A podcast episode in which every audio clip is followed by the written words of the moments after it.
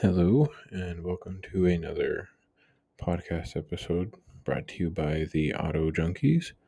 I am your host, Nordic Hoonigan, and today we are going to talk about the Nissan Skyline GTR.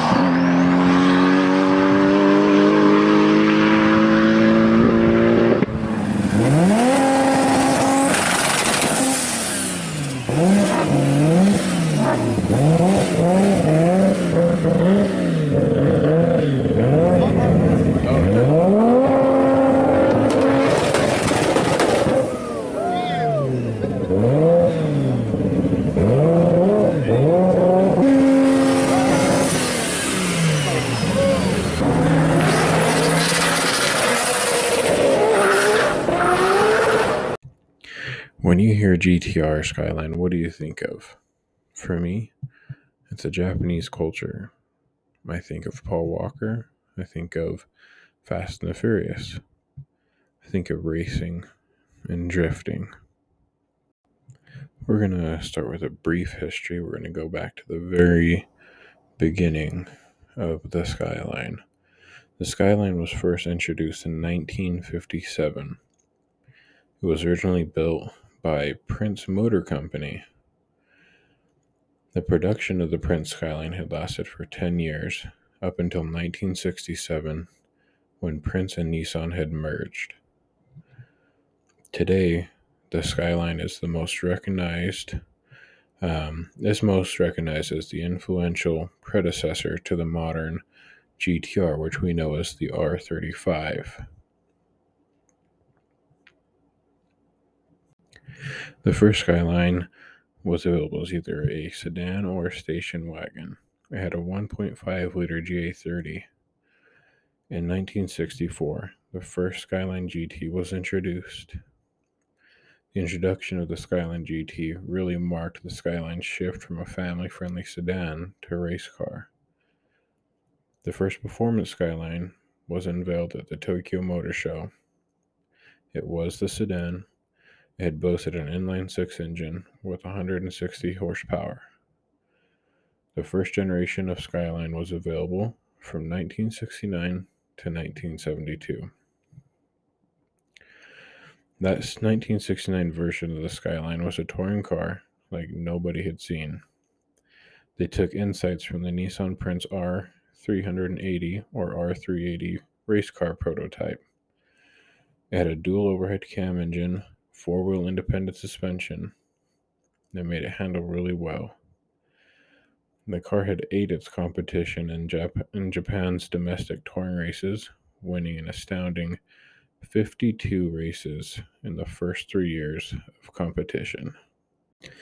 The first two door Skyline was introduced in 1970. It had quite a successful launch and was very well received. But with the global gas crisis and stricter emission standards coming about, they had decided to put the Skyline on the back burner. The R30 Skyline was successful and had a remarkably versatile design. It came in a coupe, sedan, hatchback, and a wagon. A little fun fact it came in 26 different variations, and you could either get an automatic or a standard transmission. The power plants for the R30 kind of varied. They ranged from a 1.8 liter to a 2.8 liter, ranging anywhere from 90 to 200 horsepower and 112 to 250 foot pounds of torque. And that really came down to the model trim and options that the person buying it had chose. From the R30, we go to the R31, which was introduced in 1986. It was a little bit bigger, a little bit boxier than its predecessors. It was the first to get the infamous red top Skyline engine, which included red cam covers and the introduction of Nissan induction control. This generation of Skyline spanned from 1986 to 1989. And just like its predecessor, it came in a coupe, sedan, and a station wagon. The Skyline has gone through many phases as we have talked about, but in 1989, the real precursor to the GTR was born. The R32 featured all wheel drive and the famed Nissan RB26 DETT. And for those that don't know, that's an inline six twin turbo engine that put out 280 horsepower and 260 foot pounds of torque. Little fun fact you may not know a stripped version of the R32 entered the Japanese Touring Car Championship in 1989 and won every single race it had started. That's 29 races in a row for four seasons. The legend of the GTR was born on those very tracks. After appearing to the world as a prototype at the Tokyo Motor Show back in 1993, the R33 GTR was launched in January of 1995. It still featured the RB26. It had 276 horsepower and 277 foot pounds of torque.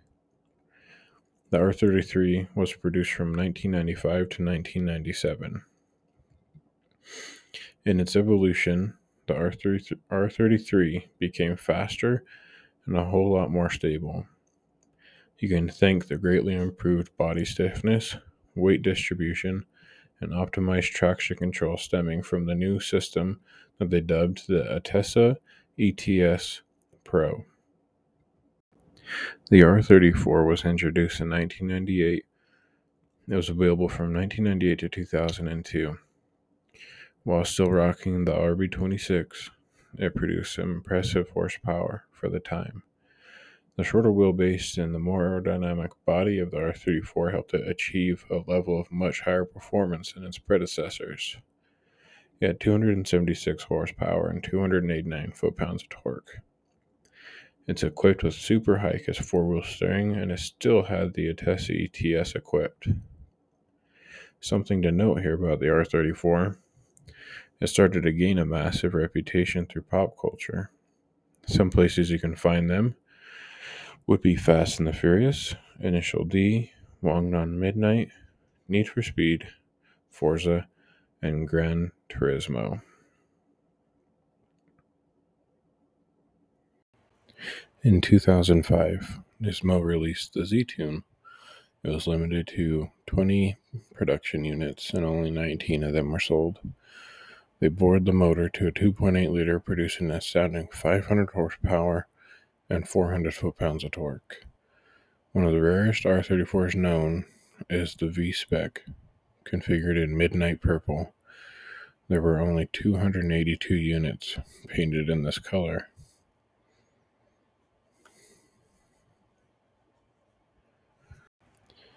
The V Spec had some very specific details. There were more air intakes in the front bumper. They widened the body, flared the fenders. They installed an adjustable carbon fiber wing. They also installed a carbon fiber diffuser. They installed a special TFT touchscreen on top of the center console, which showed various status monitors such as boost pressure, G force, showing for acceleration, braking, and side to side movements. They also added and taking exhaust temperature sensors. The ATTESA system was different. The rear limited slip differential was electronically controlled, whereas the GTR had a mechanical differential. The V Spec also had firmer suspension, allowing it to be more track worthy. From the R34, we move to the R35. While it's not a Skyline, it still does carry the heritage of the Skyline. It was debuted in 2007 at the Tokyo Motor Show. Its launch to the Japanese market was in December of 2007, and for the USA, it launched in July of 2008. Something to note the R35's engine and transmission are built by hand.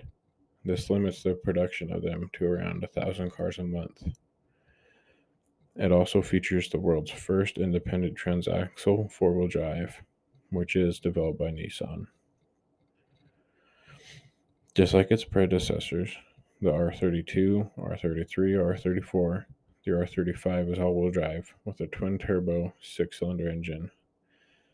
But, you know, that's about all they have in common. Their traditional straight six RB26 was replaced with a V6 they call the VR38 It has 470 brake horsepower and 434 foot pounds of torque. Can reach 0 to 60 in about 3.5 seconds. To conclude, I just want to thank everybody for listening. Um, I know this episode is a little bit shorter than our other ones, but there are tons of forms and tons of information out there on the GTR. I didn't feel like we needed to go into too much detail for it, um, seeing as how it is one of the most popular cars. Remember, you can reach out to us on Twitter at the Auto Junkies. Um, on Spotify, we do have a poll of what the next episode should be about, so feel free to go there and check out the poll. If you have any uh, suggestions for future episodes, like I said, reach out to us on Twitter and we'll look into them and go from there. Once again, this is Nordic Hoonigan signing out. Thank you.